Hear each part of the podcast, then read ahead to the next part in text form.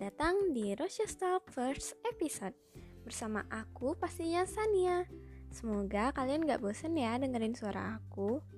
Pastikan kalian dengerin podcast ini sampai selesai Karena di episode ini aku akan membahas tentang permasalahan keluarga Terutama yang dialami oleh para remaja. So stay tune terus di podcast ini. Because happy family is happy life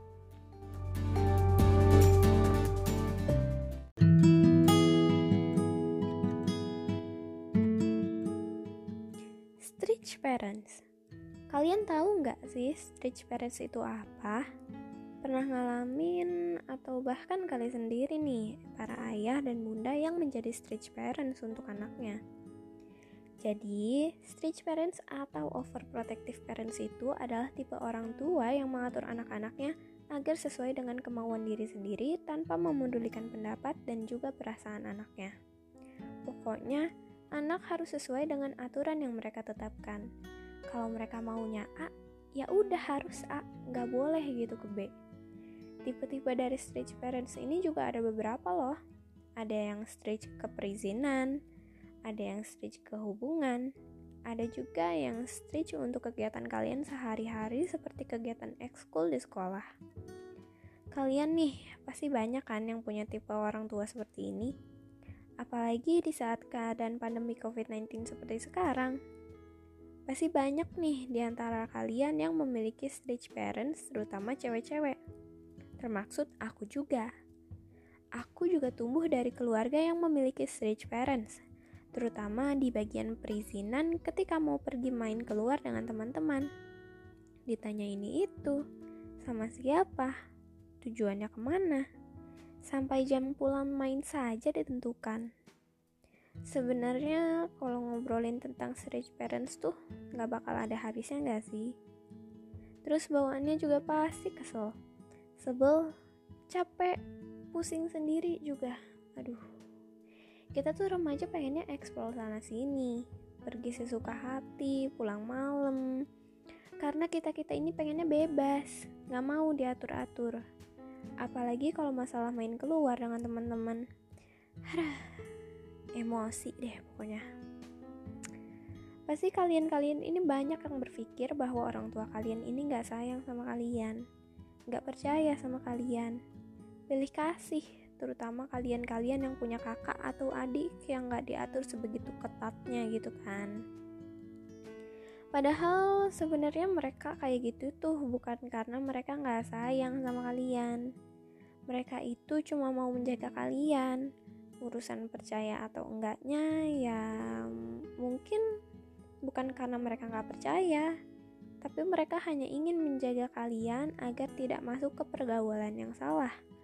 Atau bisa jadi memang mereka nggak percaya sama kalian karena kalian sering atau pernah bohong misalnya atau mungkin kalian pernah melakukan sesuatu yang orang tua kalian gak suka dan menurut mereka itu salah.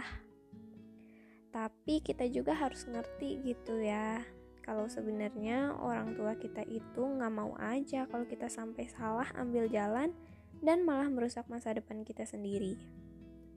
Ya, walaupun memang caranya aja yang agak bikin emosi. Aku juga kadang suka iri sama temen-temenku mereka kelihatan kayak mudah banget buat izin main keluar rumah. Bahkan sampai bisa pergi main keluar kota dengan teman-temannya. Sedangkan aku pergi ke puncak aja nggak boleh, kan rumahku di Bogor nih. Kadang minta izin keluar rumah sama doi pun, hmm, sulitnya minta ampun. Pernah aku dengar cerita dari teman aku. Dia nih saking pengennya main keluar rumah, dia sampai bohong sama orang tuanya.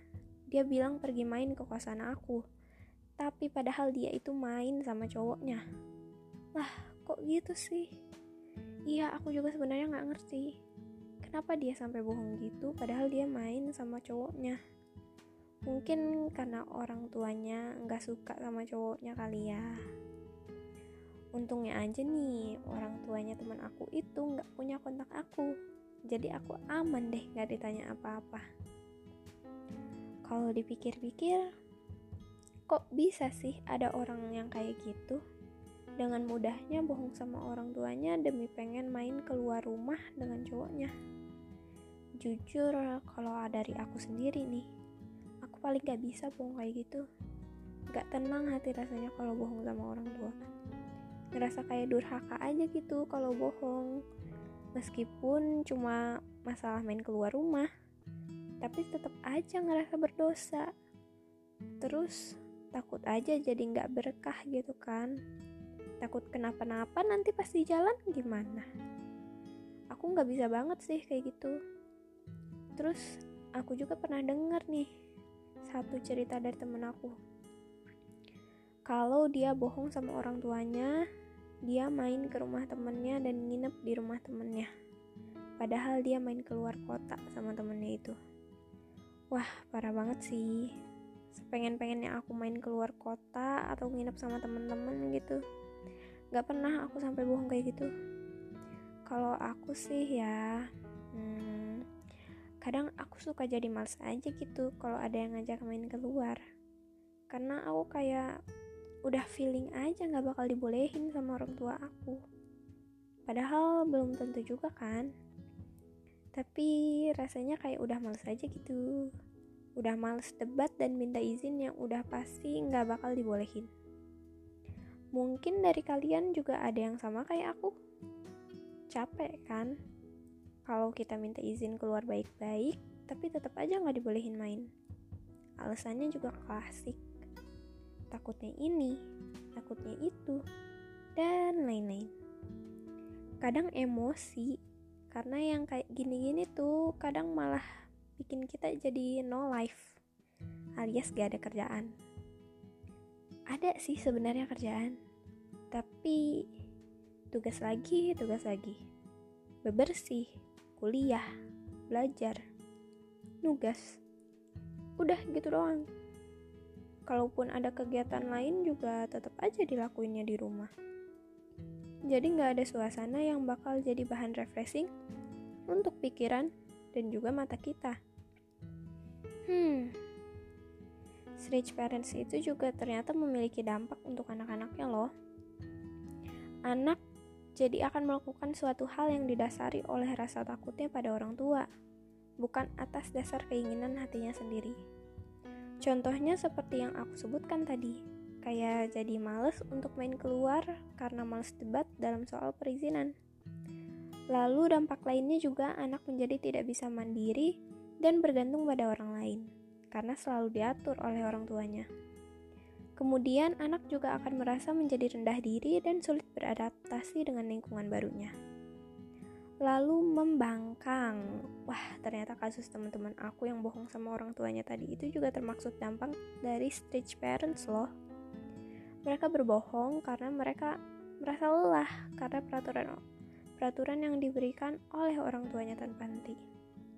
Ih, tuh dampaknya kebanyakan jadi ke mental anak loh aku nanti kalau udah jadi orang tua nggak mau deh jadi tipe orang tua yang kayak gini kalau mau atur ya sewajarnya aja jangan terlalu membatasi tapi jangan terlalu membebaskan tapi biasanya sih ya kalau anak yang punya stage parents itu nanti kalau udah dewasa dan menikah pasti sifatnya nggak bakal jauh dari orang tuanya juga hmm. kira-kira Nanti kalian gimana? Apa akan sama dengan orang tua kalian? Atau kalian punya tekad yang sama dengan aku juga seperti tadi? Tidak terlalu membebaskan, tapi juga tidak terlalu membatasi. Nah, kalau tadi aku bahas tentang dampaknya, sekarang aku juga punya solusi atau lebih tepatnya tips untuk kalian yang punya strange parents. Caranya itu adalah dengan melakukan me time.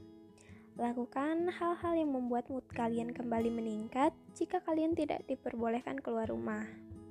Contohnya itu kalau aku sih biasanya me time aku itu dengan main game, skincarean, dan juga baca novel. Lalu tips yang kedua itu adalah tentu saja diskusi Kita harus bisa berdiskusi dengan orang tua kita agar orang tua kita bisa memberikan kepercayaan yang tinggi untuk kita. Kita harus bisa berdiskusi dengan baik dan jelas bilang apa yang kita mau dan juga make a deal with your parents agar orang tua kalian mengerti dan juga mengizinkan tidak terlalu mengatur dan juga tidak terlalu membatasi kegiatan pribadi kalian.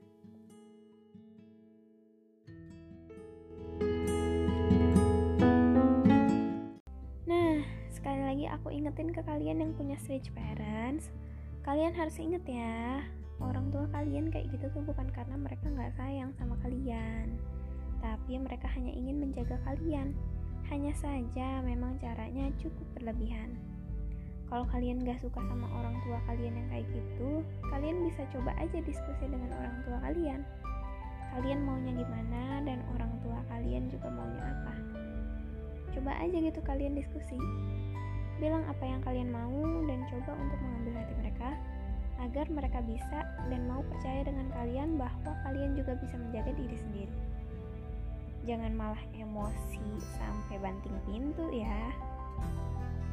Oke deh, kalau gitu cukup sampai di sini aja podcast pertama Rosya Talk. Jangan lupa untuk terus dengerin podcast Rosya Talk because happy family is happy life.